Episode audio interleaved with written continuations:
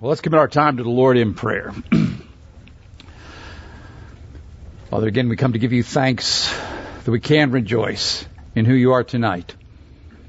Our Lord, our King, our Sovereign, great Shepherd of the sheep. And we're coming to ask you as we gather together to come by your Spirit and open up your word to us.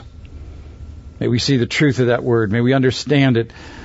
Lord, may we be set free in the gospel. We thank you for the good news in the Lord Jesus Christ. And we pray that that good news will reach our hearts and make sense to us and alter our confidence, bring us to true and vital faith. So meet us, Lord, in, in accordance with the need you know we have tonight, and we're trusting you for that, and we pray in Jesus' name. Amen. We've been thinking about the life of faith. We've spent some time defining faith a little bit, but now we've gotten to this, this particular juncture. Not only are we justified by faith, do we not only come into a right relationship with God by faith, but once we're in that relationship, we are then to live on by faith. In fact, that is what the uh, the verse the, that the just shall live by faith in its first context was all about. Habakkuk had a question as to how people could live through what God said was going to happen in the future. There was a judgment coming, and how can we deal with this? And the answer to that, again, we won't go back to that book, but the answer was this. The just ones are going to go right through this by faith.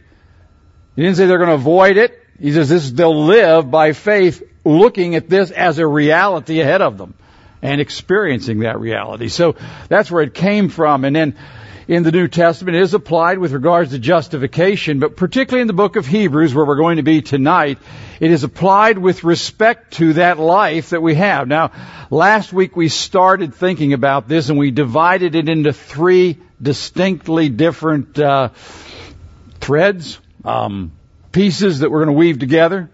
Our lives are not that departmentalized. All right, we just live life. And in that life, we have to face all of this, and and they're overlapping thoughts. But we decide we we would think about to try to get an idea of how this life of faith works by separating into three areas. First was overcoming ourselves because we have to exercise faith to deal with who we are on a day-to-day basis. We are we start off wrong, and we have to begin to live like Jesus Christ how are we going to get from that point to that point? And that's going to be by faith. So there is a sanctification aspect to the life of faith. But all of the life of faith isn't about sanctification. Right? A lot of it is about just living day to day with what happens in life. And that's what we're going to concentrate on tonight, this living by faith in which we're overcoming the difficulties of life because life is difficult. It's just that way. Um, there are problems all the way through it. How are we going to live the glory of God? We're going to live by faith in that. And then next week we'll be going on to this question of, of living by faith in order as a means to achieving the goal of that God has for us on this earth. That is becoming a blessing of God to other people. We'll talk about that dimension of faith next week. But we're thinking about the just living by faith and that as it says at the top, overcoming difficulties. Now that is a broad subject. Um, I come to this one kind of with fear and trembling. You know, there's some sermons where you get you know, one point, you know, oh, I got, I'm going to just keep hammering at this. But the the applications of what we're thinking about tonight are so broad and so varied that we're like, Lord, just help people to to to see what this means to them particularly. So we're going very rapidly. We are going over a lot of material. Uh, this is a, you know, it's an introduction to the, the subject, but I hope it reminds you that the entirety of our life is faith. Now we, we started off when we were defining the word faith at the beginning, and we, we noted two key elements to it. Two key elements. The first is this. Faith is a response to what God says. It is a response in which I build my life, I structure my my conduct around what God says is true. Right? So that's, that's a big aspect of faith. So faith is never, it doesn't initiate anything. It doesn't create anything. It responds to something. God has said certain things, and if I respond to what God has said, I am living by faith. If I don't, I won't. So it, it's a response. The second thing we saw about faith, which is important to coordinate with that, that in one sense could be a complete definition, but it, it lacks this, that faith is always oriented towards seeking God. Without faith, it says in the chapter we're going to be reading from tonight, without faith it's impossible to please God, to please Him. For he who comes to God must believe that he is, and he's a rewarder of those that seek him. And he ties this idea of faith to actually seeking God. So I am entrusting my life into God's hands according to what he has said with the goal in mind that I could get to know God. Right? That, that's, that's the goal that I have. If I have that combination, then I'm living biblical faith. Now we're going to go into the book of Hebrews in chapter 11 and we're going to look at one life, one particular life. The only reason we're going to do that is because it's way outside of our bounds to, to try to bring in all the other lives. We'll touch them. It's almost impossible not to touch them. But Hebrews chapter 11 develops the idea that, okay, in chapter 10, he says this, that the just live by faith. Then he tells you that's the way all the Old Testament saints lived. But they never finished everything that God had for them. And that won't be completed until we join them in that life of faith. The chapter is meant to call you to the same kind of trust that they had on a higher level in that we have more revealed to us because faith builds on the Word of God. It builds on what I know about God. And I know that because He teaches me from His Word what's true. And so he's going to call these men at the end of chapter 11, beginning of chapter 12, to run with endurance the race that's set before them looking unto Jesus. Right? We have all these men who testified that this is the right way to live. Now let's live like them. Let's live like them. Let's, let's follow in that because we have so much more given to us than they ever had of revelation. Because the book of Hebrews starts with that, that God revealed himself in Jesus Christ. Now that's the way, direction he goes. But he, he turns to different lives, but the life which is most focused on is the life of Abraham. Again, just for your own Bible study, you need to note that Abraham is the father of those that have faith. He is always the first character which is emphasized when it comes to faith. Everything that God teaches us is always based on what Abraham found out. Alright? So he goes back to the life of Abraham as the example. He's the father of those that have faith. What can we learn from his experience? So we're going to look at Hebrews chapter 11 and the discussion concerning Abraham begins in verse 8. I want to read the entire section on Abraham before we begin to look at the details along. So it begins in chapter, excuse me, chapter 11, verse 8. By faith, Abraham, when he was called, obeyed by going out to a place which he was to receive as an inheritance. And he went out, not knowing where he was going. By faith, he lived as an alien in the land of promise, as in a foreign land, dwelling in tents with Isaac and Jacob, fellow heirs of the same promise. For he was looking for the city which has foundations, whose architect and builder is God. By faith, even Sarah herself received ability to conceive be, even beyond the proper time of life, since she considered him faithful who had promised. Therefore, there was born, even of one man, and him as good as dead at that, as many descendants as the stars of the heavens in number and innumerable as the sand which is by the sea. That's important because that's what God told him would happen. Uh, this whole story of Abraham is, is fascinating in that he had almost nothing to go on with regards to the Word of God. There is no Bible at the time. There is no Old Testament record. God came and spoke certain things to him and he believed it. And the entirety of what Abraham heard from God, you could fit it in about two pages in his whole life. And that life went on for 175 years. But he lived by faith because he structured on what it said, and this was a key one that here's a man who was past time to have children, and God said that you're going to have children to the point where you, they're just like the stars in the sky. You can't count them. All right, so that he goes back. Um, the writer of Hebrews is underlining that. All these, he says in verse 13, all these died in faith without receiving the promises, but having seen them and having welcomed them from a distance, and having confessed that they were strangers and exiles on the earth. For those who say such things, make it clear that they're seeking a country of their own. And indeed, if they had been thinking of that country from which they had went out, they would have had opportunity to return. But as it is, they desired a better country. That is a heavenly one. Therefore, God is not ashamed to be called their God, for he has prepared a city for them. Now, after saying that, you would think that would be the end of it, but then the writer returns to one event in Abraham's life. He puts more emphasis on this than anything else. By faith, Abraham, when he was tested, offered up Isaac. And he who had received the promises was offering up his only begotten son. It was, it was he to whom it was said, In Isaac your descendants shall be called. He considered that God is able to raise people even from the dead, from which he also received him back as a type.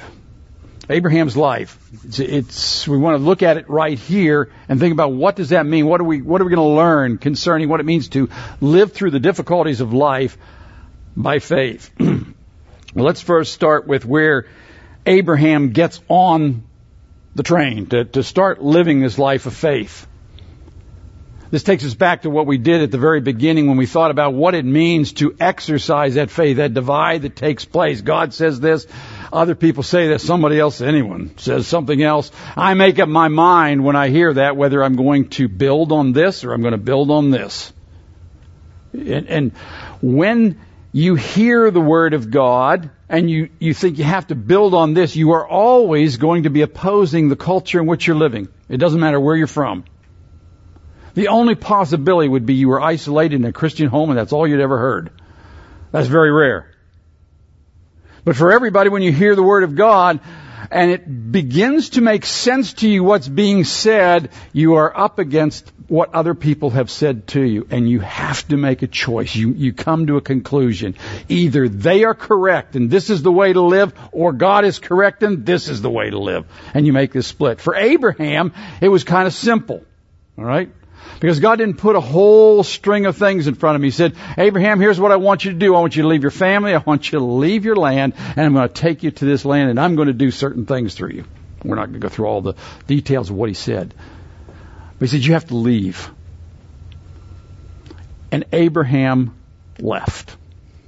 He left. Right? And in that action of leaving, and very often your, your faith is going to be expressed in actions. Faith is the key. All right, it's not works that I do that are the key. But if I have real faith, it has to lead to actions. Because if I'm going to build my life on something, it has to change. There has to be some element. The world that I've been living in isn't going the right direction. So if I'm going to move from there to here, something has to change. And sometimes very at the, at the very beginning, there are dramatic things that God calls people to, like Levi, who was called to get up and leave everything and follow the Lord. And he did. Not always is it so dramatic as that, but it, it always has the same element to it. Abraham did it, and then something happened, and this is what we want to get for the, you live by faith. When you entrust yourself into the hands of God, I say this over and over again, what? You are in His hands. God doesn't waste what's given to Him. When you trust Him, when you put your life into His hands, when you entrust it there, put it there, He takes it. And from that point on, you are with Him. You are under His control. Now I'm going to say under His control, not that you are perfect in uh, obedience here. You are in a place where He is engineering the whole rest of what takes place. Now, when we say that, a problem comes up, and this is, this is going to run right through our discussion here. God is in absolute control, but it appears in a lot of circumstances as if the things we're running into are such as is common to man. All right? God is in control in my life if I've entrusted to Him, but I run into the same economy that everybody else does. I run into the same uh, again, everything that's happening in the world around me is happening to me also. So there are certain such as is common to man. And so a lot of this can look like it is completely um, random, but it isn't random. Because there's a God in heaven, and, and again, when you've got your, you take your life and you put it in His hands, He takes it. And that's the beginning of that life of faith. It, it depends on you knowing from the start that you now are His and now what is taking place is under his direction. All right, now what does what are we going to find out about Abraham? All right, and this we'll go back to the backside. We're again we'll try to move all this in. Next thing it says about Abraham, verse uh, nine says, "By faith he lived as an alien in the land of promise." That is, it's again one of those verses. I think it's one of my favorite verses. By faith, Abraham lived. There's an enormous amount that's put in there. We have a tendency to think about by faith Abraham offered Isaac, or by faith uh, Isaac was born. But God is He's teaching people about what faith is about. These Hebrews are going to have to re- receive this. By faith He lived. He just lived every day by faith. Excuse me. There is an element to this that we have to, to face that it's not to say that at every moment of every day, Abraham was consciously receiving something from God. What he's saying here is the very fact that he went there and stayed there meant that from the, for the rest of his life, it was an act of faith. This is an element of the life of faith I think we overlook a lot. We, we think in terms of actively trusting the Lord, which you have to do in a lot of cases. But there is, there are commitments of faith where you work it out and every day that you're doing it, you are living by faith. You may not be in a sense consciously trusting the Lord, but you have entrusted yourself. Abraham left his home and went to to this, to Canaan and stayed there. And he stayed there for the rest of his life despite a whole lot of ups and downs. But that was viewed by God as a life of faith. By faith he lived. And it becomes even more important that when the promise was given to him, he says, I'm going to take you to land. I'm going to, I'm going to give you this land. All right. So he says that after he gets there. I'm going to give you this land. It's all yours. But Abraham never possessed any of that land except for a burial plot. Never had any control over it. He was promised that he would have a great, there would be a great nation. You're going to be the father of many nations.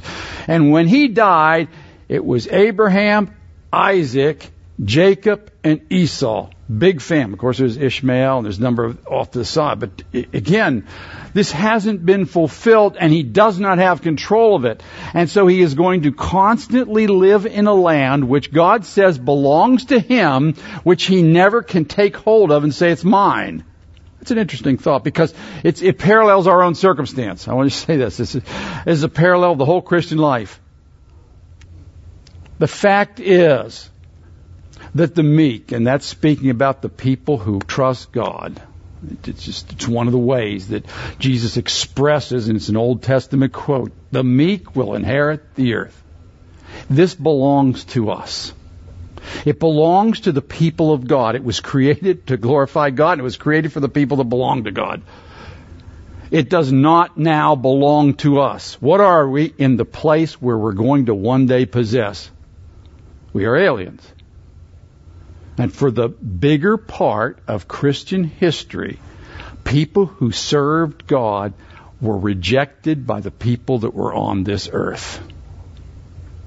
And it, it, that so that if it changes for America's been kind of a, an anomaly in the history of mankind where Christianity kind of dominated it, and you, we were the we were in control in a sense. But that, that's, that's a really rare thing, and if it changes, it, it will just put us in the same category as the vast majority of our brothers and sisters who have lived on this earth all the way through. But the fact is, this is Psalm 137, you, you're Psalm 37, you get there. In the end, there's going to come a day, the psalmist sees it, when you're going to look around and all of a sudden they're all gone. And the people that remain are the people that belong to God. Alright? And so that's that's where he is as far as he says he, he lives as an alien. Now he's doing it in a literal sense because he's not aware of all that the New Testament teaches, but he's living in that land. But he keeps on living it even though he never has it. Why does he do that? Why does he do that? He does that because at the beginning God told him something and he's counting on what God said. And so he doesn't vary his actions along the way because he is counting on that. As an element of faith, again, I want to, I think, is overlooked too often. But we're thinking about how we face difficulties because, like, you know, so much you could talk about in the life of faith. And we want to get down to this matter of what Abraham overcame. I've put it in three categories, and I think that they're important to help us think through what's going on. First of all, when we're thinking about the life of faith, it means overcoming difficulties because life is tough. It just is tough. The Bible is crystal clear on that. All right?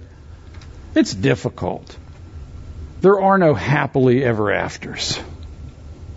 Right? A lot of the frustration of human beings is because they think it's possible to create it. We have been trying all the way from the fall to create the utopia, whether it was in Babel or whether it was Babylon later on or whether great empires. We're trying to create a place which is freed from difficulties. It's not going to happen. It's just not going to happen. When the Lord begins to work in your life, He's going to bring you to reality in the sense that this isn't, this isn't depression. This is reality that you're going to have to live with this. You're going to have to live with the reality of what goes on on this earth. Abraham, Abraham had to do that. When God took him out of Ur and brings him to Canaan, life was not sweet and pleasant in Canaan. Now, a lot of this is not discussed in the book of Hebrews. And the reason it's not discussed in the book of Hebrews is they knew this story backwards and forwards. They could have told you chapter by chapter what happened. We don't know that, so I have to kind of explain it to you. But the very first thing that happens in the story when Abraham finally is obedient and finally gets to the land of Canaan is what? He hits a famine. Now, now famine's serious, right? That means that there's not enough food to go around, right? We, we, we don't, we don't face famine in the United States. We just don't face it. You know, we're upset if the grocery store runs out of whatever it is that we wanted. Why didn't they get more of this kind of ice cream instead of that kind of ice cream? You know, it's, it's that kind of. It, I don't know that. Well, maybe some of you have been in places, but I have never in my life worried, concerned myself, been thoughtful about whether or not there would be food tomorrow. I'm not talking about just in my home. I mean food tomorrow. And that's, that's where he hits. A place where there's this famine, which means that the crops aren't coming in, everything is dying, there's not enough to go around. What are you going to do? You see, this is God, or God has brought him into this place, but he has not made it smooth. Right? When we come to know the Lord Jesus Christ, God does not make our life smooth. All right? And we will face difficulties, and those difficulties will cause pain. pain. Now we can we can look at them on all kinds of different levels, but we're going to think about the difficulties that we face, which are really severe, and we will all face them, right? And we will face them kind of at random. they don't happen all that orderly. Just think about your own life. They don't happen in order. They don't happen when you expect them. Things don't go the way you thought they would go. You thought we're going this way, we're going this way. Uh, you never would have expected that this problem would occur. All right? It's like that time when your car breaks down, and the first thought that goes through your mind, I think, when you, oh, this is a terrible time. Well, when's a good time for your car to break down? But it doesn't break down on Thursdays or, you know, this day of the month or the it breaks down whatever breaks down and there you have it. And that kind of is the same way it is with regards to life. Now I want to say a couple things about particularly the severe difficulties of life. We sometimes are taught, in a sense, we kind of inadvertently teach each other that somehow mm, trusting God can take you through those just with flying colors so you don't really feel them. They're like shock absorbers that make it possible to go through there. And I want to say that is not possible. It is not possible, and it is not taught in the Word of God. And again, the Apostle Paul sort of settles that for us. There is a place in the book of Philippians that I think is very helpful to us where Paul is talking about, he's in prison, he's had some difficulties, and he, he talks about a man named Epaphroditus. Epaphroditus was a prayer warrior that had been working with him, and the prayer warrior got sick. And he went all the way to the point of death, but God brought him back from the edge of death. And then Paul says this about it. And God had mercy on him. He had mercy on him and brought him back. But then he says this, not only on him, but on me. God had mercy on me, lest I should have sorrow upon sorrow. This would be like circumstances just piling on. You ever felt like circumstances were piling on? You know, it's not just the car breaking down, it's the car breaking down, this breaking down, this, you know, there's all kinds of things and they're all. But this is what Paul said. Now, the word he's using here for sorrow means to have deep emotional or physical pain. It involved that thing, to either have physical pain or have deep emotional pain. It's words that's used when people are really suffering inside, which is where the, the deep suffering takes place. Now, it is not untrue that God helps us through those circumstances. Those circumstances are never hopeless circumstances because Paul will also say this. I want to, I've experienced things as sorrowful, he says, yet always rejoicing. I have this pain, but I also have this, not antidote, it doesn't take away the pain, but I have this assurance over here. And this assurance keeps this from, from uh, causing the ship to list and, and, and sink. It doesn't sink. It doesn't falter. I'm held up. I'm kept up by this reality, but this is real pain. In the life, the Christian life, as we live by faith, we have to, we're going to experience pain. Now, let me say something also about those pains. I think all the different things I should put into this, but I believe we spend too much time trying to interpret pain in our lives. The issue isn't to interpret pain, it's to live by faith in the middle of pain. When I say interpret pain, now, I don't know, I don't know your background. Um, just because of, of, I don't know what because of, I won't say, I don't have any idea how I got this, but it kind of always hit me that when somebody had troubles, something was wrong. You know, God was trying to speak to him. God's going to speak to you. Boom. God's trying to speak to you. And although I know this is semantic, I mean, no, God isn't trying to speak to you. If God wants to speak to you, it's written right here. Right? This is the way God speaks to you. He takes His word and talks to you. He doesn't talk to you through circumstances. He talks to you in circumstances. And those circumstances may give you an opportunity to deepen your understanding of this word, but the circumstance isn't God speaking. And you, are going to run into a big problem if you start looking for it. Let me just give you a, couple examples you got from the Word of God. There are people who sinned against God, and God sent difficult circumstances. In, in Corinth, it says that many are weak and sick among you, and many sleep because you have been doing the wrong thing in the Lord's Supper. In that particular case, the circumstances they were facing were a, a chastening because of their behavior. If they want to find out what the issue was, they should listen to the Word of God. All right? Paul, in a circumstance, was put in a place where he said, I despaired even of life. I'll give you some, uh, he uses words for depression there. I was stuck in a hole and uh, we don't even know what the circumstance was, but it got so bad, he said, that we despaired even of, of ever getting out of this circumstance. And then he says this, and we were put there so that we could learn that God raises the dead. He's able to do this. In other words, he said that this circumstance was instructive for me. It wasn't chastening, it was instructive. All right? Then we could go to the man Job. Job is as a man who suffered. But his suffering was neither chastening nor instructive. One of the interesting features about the book of Job is that the, he wanted to know why God did this, and he was never told why God did that. Just read through the book. At the very end, he says, okay, I don't want to know anymore. And he leaves. Now, we don't know how the, the book is all put together, how we get it, but the point is that those circumstances were created so that God could glorify his name through Job. It had nothing to do with chastening. It had nothing to do with instruction because Job didn't learn anything by it. He just trusted God. And he went on. And we could go on to other examples of different ways that circumstances are used by God in our lives. We, we don't often know what God is doing in circumstances, and I really would strongly urge you not to try to figure out what God is doing.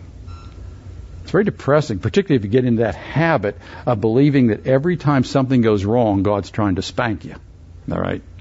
Now, He can do that, but uh, that's not typically, it's not the only reason.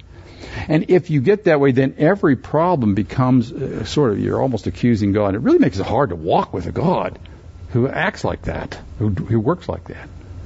So I just warn you, it, it's, it's a difficult when you're thinking about circumstances. Why are those circumstances there? I don't know. I don't know. The key is that I have to live by faith in them. I have to know what God has said and face them with that, that knowledge. So if you want to understand what to do in your circumstance, you go back to the Word of God, right? Now, there is a vast difference. I don't think you've figured out. There's a vast difference between Abraham and us tonight. Abraham's Bible was, if he had written it down, I, I don't think it would cover two pages. This is what God said to him. And so as he faces those circumstances, he doesn't have a whole lot to go on. We're very judgmental of Abraham. Why didn't he do this? You know, how could he do that? Doesn't the law of God say that? Yeah, 1500 years later, no, uh, 500 years later, the law of God will say that, but I'm not having premonitions of God's revelation in the future. I doubt whether he understood all that. He has a little bit to go on. But he kept with this. He kept building on it. And he's an example to us of how simple it is to build on it. All right. So when we're going through those circumstances, we see, see, we know certain things today and have certain experiences, says the writer of Hebrews, that they didn't have. See, the Lord Jesus tells me that I'll never leave you or forsake you. Everything that will happen to you from the time I put my life in His hands will move towards a goal which He will engineer and He will always be there, right there. He's not ordering angels to do things. He's not leaving it up to circumstances. He is actively walking with me all the way, step by step, every part of the whole thing, right? Now, if I'm going to build my life in faith, as I'm facing these circumstances, I have to count on that, right? I have to count on the fact that that's so. I have to count on the fact that because of that, all things are working together for good. All right? God is, is working it all. Now, I honestly couldn't, if you say, well, what was good about, I don't know. That's where I don't like, I don't try to assess anymore. All I want to do is find out how I'm supposed to live. If God wants to tell me I'm wrong, there's plenty here to tell me I'm wrong. I mean, like, he doesn't need he doesn't need to spank to just that'll get my attention at times. Yeah, he'll get my attention, but he gets your attention. Go back to the Word. Don't just sit there and look at your circumstance. But it's all working together for good, right? And one of those things that I have to know as I face those difficult circumstances, and that's why I think that assessing is a very bad thing. Um, nothing can separate me from the love of God, which is in Christ Jesus? Nothing. Nothing. See, if I'm going to build my life through these circumstances that hurt, and they do, some of them hurt, some of them aren't so painful, it's just, they're just difficult. They're the things you have to overcome. Then I'm going to have to trust Him according to what He said in His Word. Because we have so far to go, I want to keep moving, and I want to go to the next word because I, I put this in for a, again, particular reason. Because as you're going along there, some of those difficulties you face are your own fault. They're your problem. You messed it up. Right? It's, it's not there because of life in general. It's there because of you particularly. Maybe you've never done that. Made the mistake that keeps on being there and being there and being there. Right? Now, Abraham was one of those kind of people. Abraham's life isn't quite as smooth and as directly holy as we would like it to look. All right. Remember, he said he got to that uh, that um, got to that famine. And the fact that he left Canaan isn't to me the big problem. The fact is that he turned coward when he left. He turned coward and he kind of turned his wife. I mean, he really messed up there. And if God hadn't intervened for him, he really was making, I mean, imagine what that must have been long range in his relationship with Sarah. You know, anyway, I'll leave that, you know, but he still, you see, there are going to be ramifications to all these actions. But that was Abraham, the great Abraham, the father of the faith, right? It's in there. Well, later on, he's going to uh, find out that uh, he's going to, the son's going to come from him, and he's all thrilled about that. And Ishmael's born, uh, but he goes his own route. That right? That's not exactly the plan. Now, we should be very cautious to be uh, to criticize him on that because up until that time, the word that he had did not say that Sarah was going to be the mother of his son. He said, someone who comes from your body. So although it was inaccurate, it was within the bounds of what God has said, but he made a mistake. And as you read the story of Abraham, that mistake keeps on being a mistake on down through his life, right? Then you, you can go to all sorts. I'm not going to go on and on and on with that. I don't know how you view the will of God right? How do you view the will of God? My view of the will of God is um, somewhat in it, it just doesn't make sense to people because I believe God has a perfect will for my life. He has a plan. But I also believe that it, when it gets messed up, He still keeps me on that path. And there's no way you can say, well, how can He do that?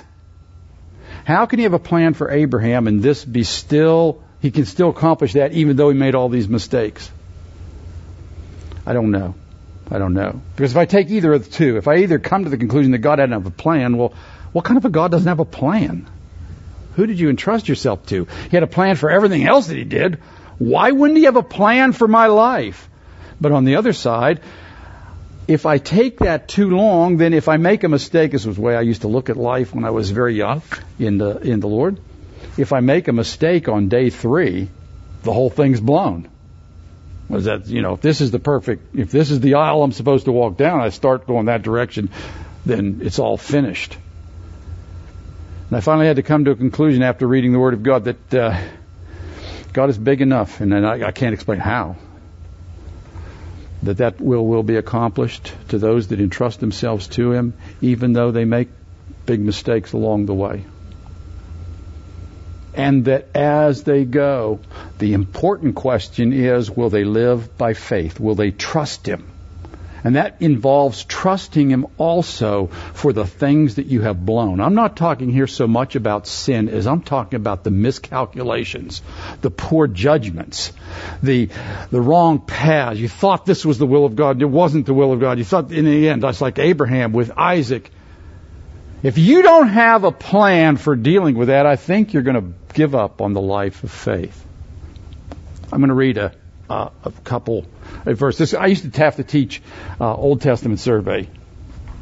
This is a troubling verse. It was before a troubling verse from from the book of uh, from Hebrews chapter 11. When you actually go to the Old Testament survey, after he talks about different men, he says, And what more shall I, is verse 32, and what more shall I say? For time will fail me if I tell of Gideon, Barak, Samson, Jephthah, David, Samuel, and the prophets, and he goes on down. Okay, he goes into this list. But he has certain men listed there.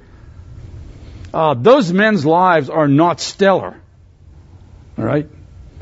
Those are deeply flawed men, just as Abraham was a deeply flawed man, and David was a deeply flawed man, and Samuel had his problem because his sons didn't follow. You get all kinds of deeply flawed characters in there. That that's when you have to teach uh, Old Testament survey, and you're coming. Here's a man that's in the here, he's in the the Hall of Fame.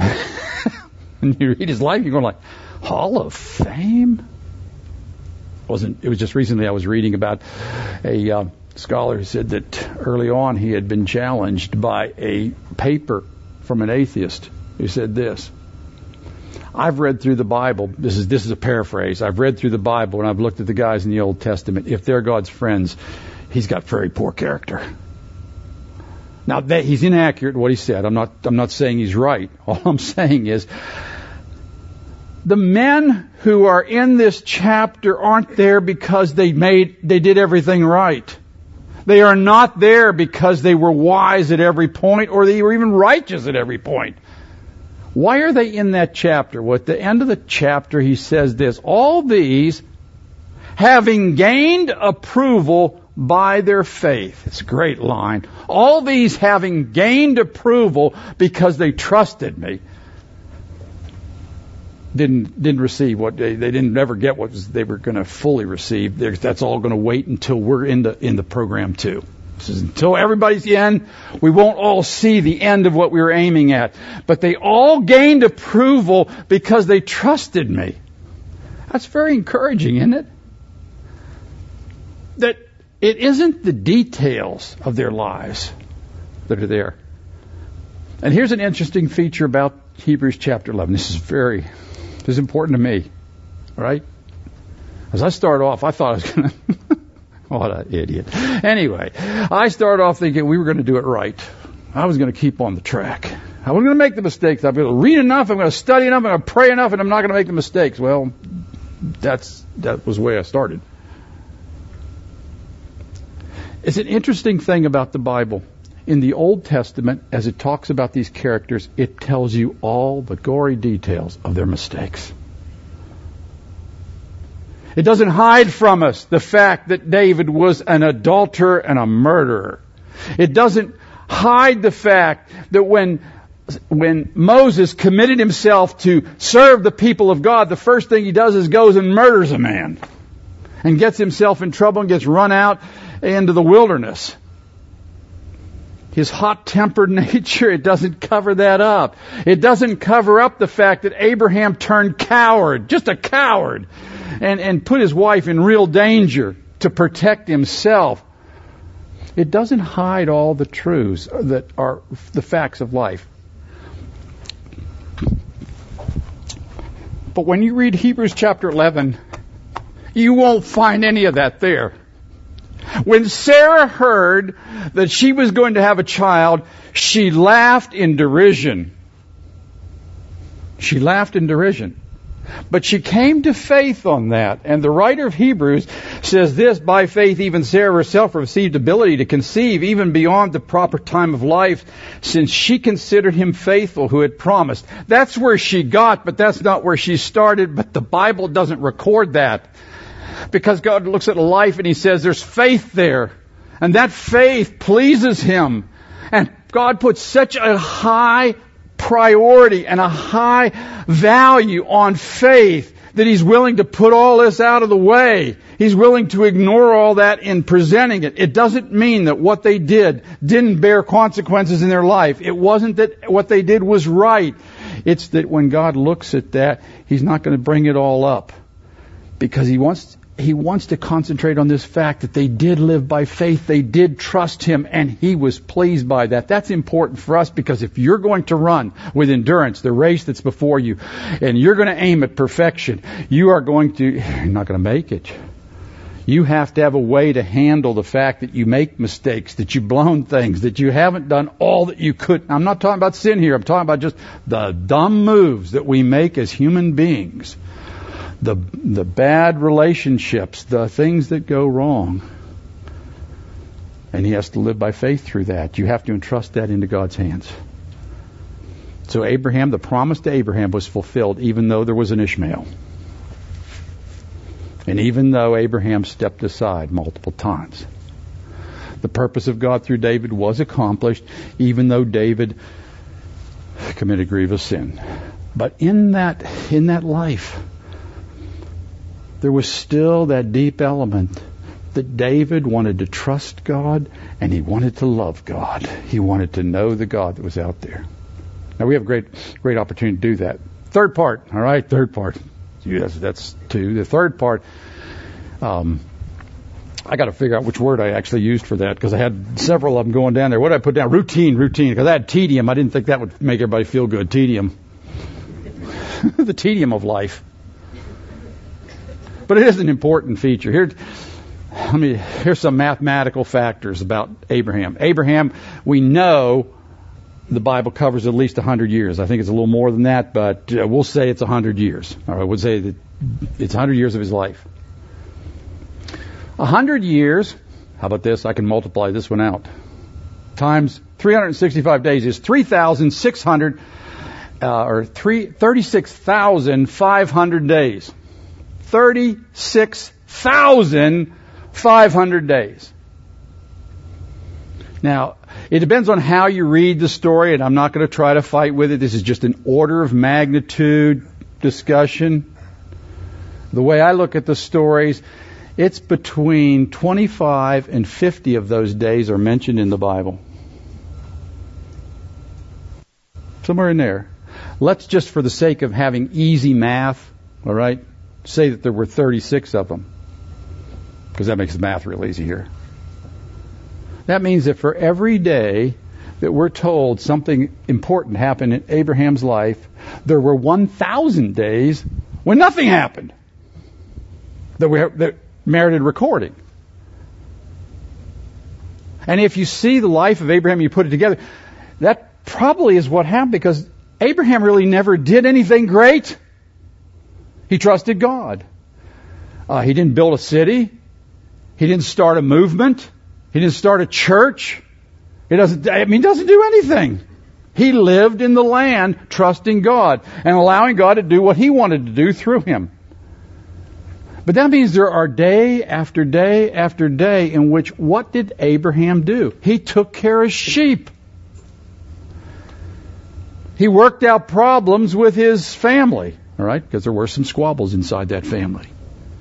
He taught Ishmael. He taught Isaac later on. But it's just regular, run of the mill, sort of every day, put one foot in front of the other and keep on going type of life. Most of our lives is real down to earth. It's just real down to earth. Sometimes we have these these great views of what it would be like if you you know God is going to appear. I remember a message I heard. This was when I was a student here. That's fifty something. Well, I don't know what it is. Can't. It's a long time ago. All right, it's long enough ago that most of you weren't here.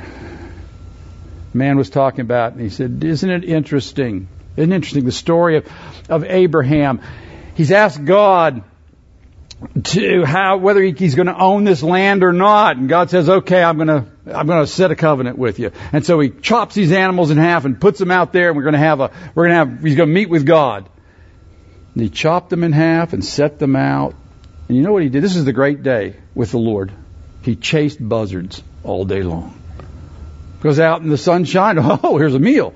And so the sacrifice, the sacrifice he put before God, where he's going to meet with God, and he's going to the, the living God's going to be here, and he spends his time chasing buzzards. I thought that's that's a great description of a lot of of ministry, right? You're getting something done. Now, God finally did show. I mean, he, he came and a covenant was established. It was a glorious day, but that glorious day involved both God coming and buzzards coming and it, it kind of keeps the balance of the way you know our Christian life goes. I don't know if you've ever had the buzzards in the quiet time, but anyway, you get you know you're trying to have a quiet time, and it all gets deep, and something happens. I don't know what it is, but we won't. I won't make any comments on what could happen, but things could happen. But he waits there. You see, most of our life is, is there's one point in Abraham's life. He was when Ishmael was born, he was 86 years old. The next word from God came when he was 99 years old. That's 5,000 days later. 5,000 days. You know, people that, if they don't have a good quiet time for three days, they're ready to give it up. Where is God? But see, Abraham lived by faith. And after 5,000 days, where do we find Abraham? In the same land that he moved in years and years ago. Because he has committed himself to God and he's living by faith.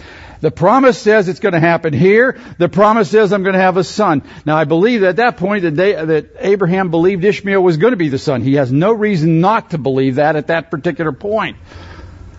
But the point is, he's living by faith, but most of that had to be just regular old living, doing what has to be done.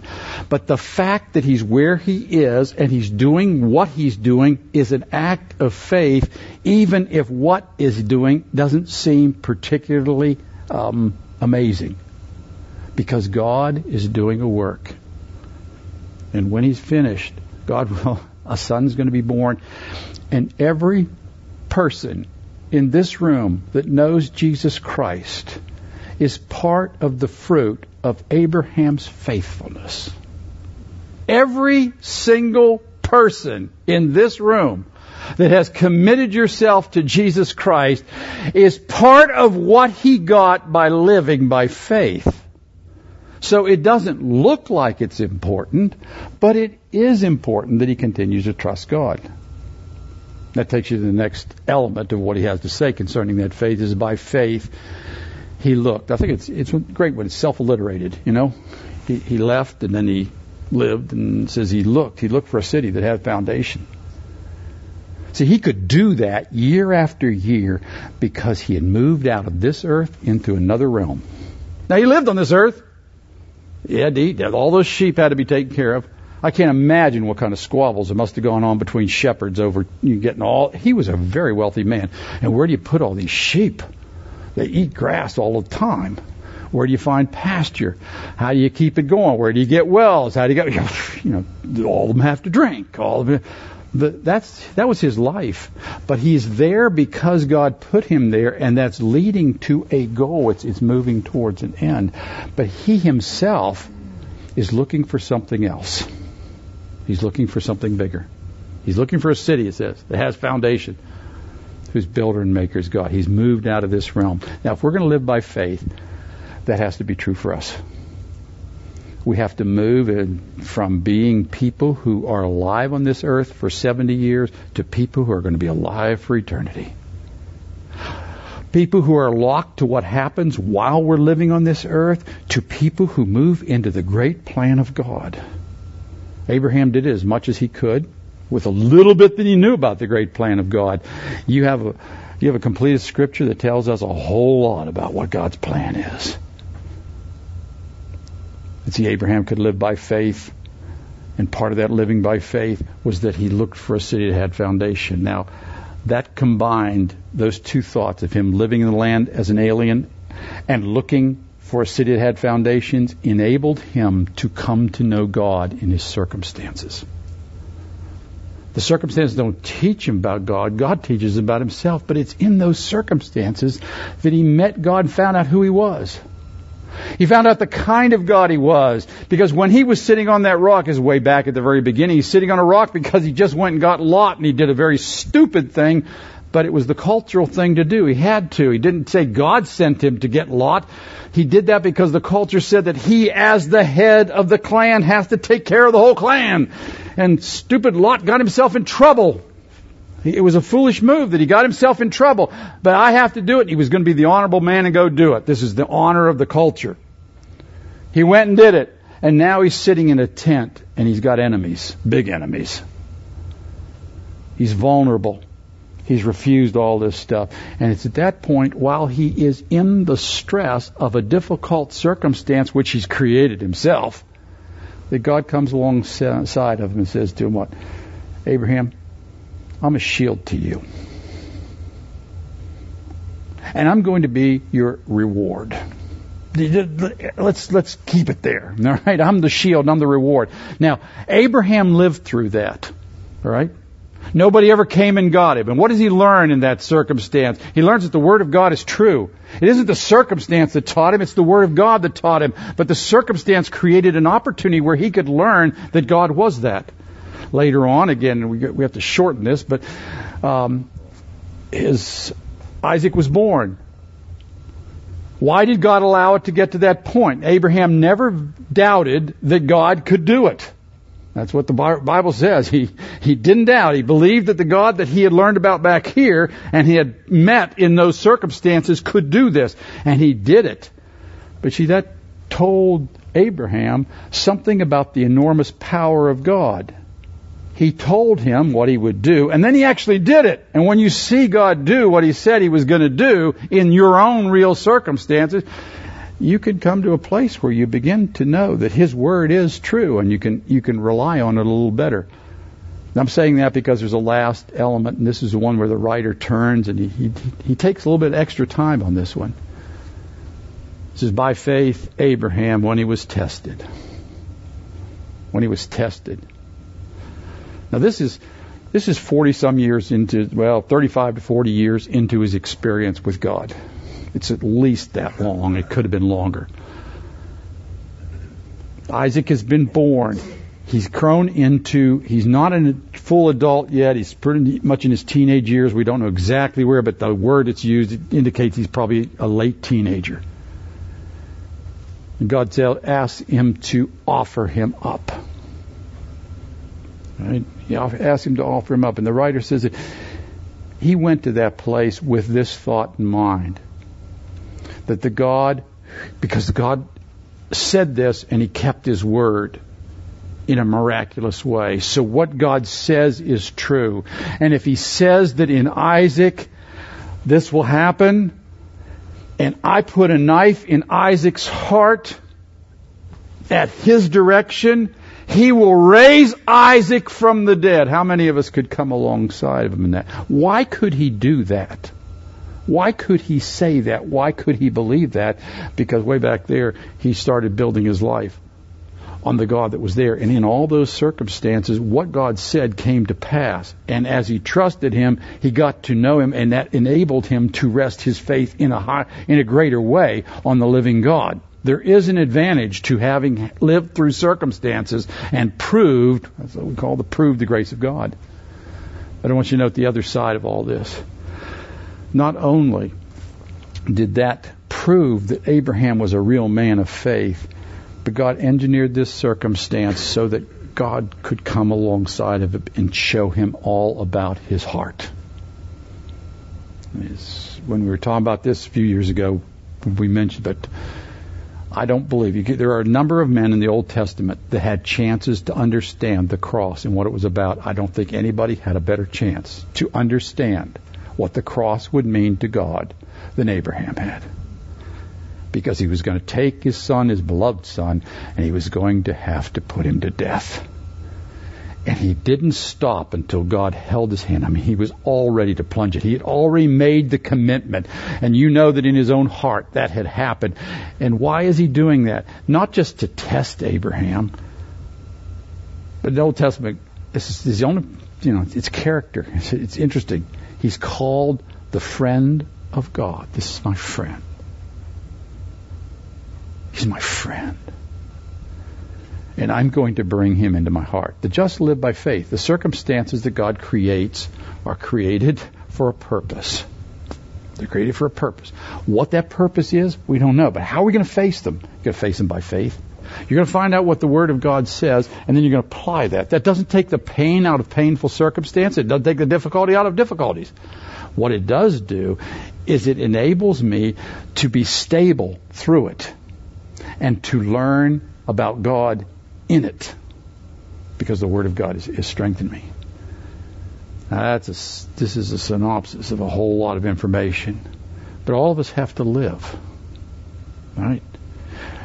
It's true, we have to trust God to enable us by faith to deal with our, our lower nature, our, our, our sinful nature.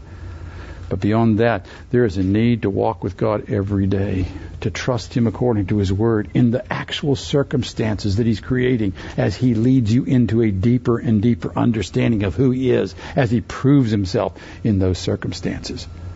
As He proves that He can handle the difficulties, as He proves that He can handle your own mistakes as he proves that he can bring you right through the tedium of life, the, the, the tough part, the part that isn't exciting, and guide you right through there and lead you a place where you become one who knows him and knows him personally. It's interesting to say, uh, he says this at the end there, that because Abraham took that course, God wasn't ashamed. That's, that's one, isn't that wonderful verse? God wasn't ashamed to say, I am the God of Abraham. In the Old Testament, that's what he's doing. He was the God of Abraham and Isaac and Jacob. That was his name. I'm, I'm willing to do that because he trusted me. All right. Well, let's pray. Father, we come before you. We give you thanks for your amazing capacity to engineer our lives. And we thank you for what you're doing. And we're coming and asking you to teach us to trust you, to walk by faith in the difficulties and in the problems that we create ourselves and in those long hours on this earth. We thank you that you are redeeming the time.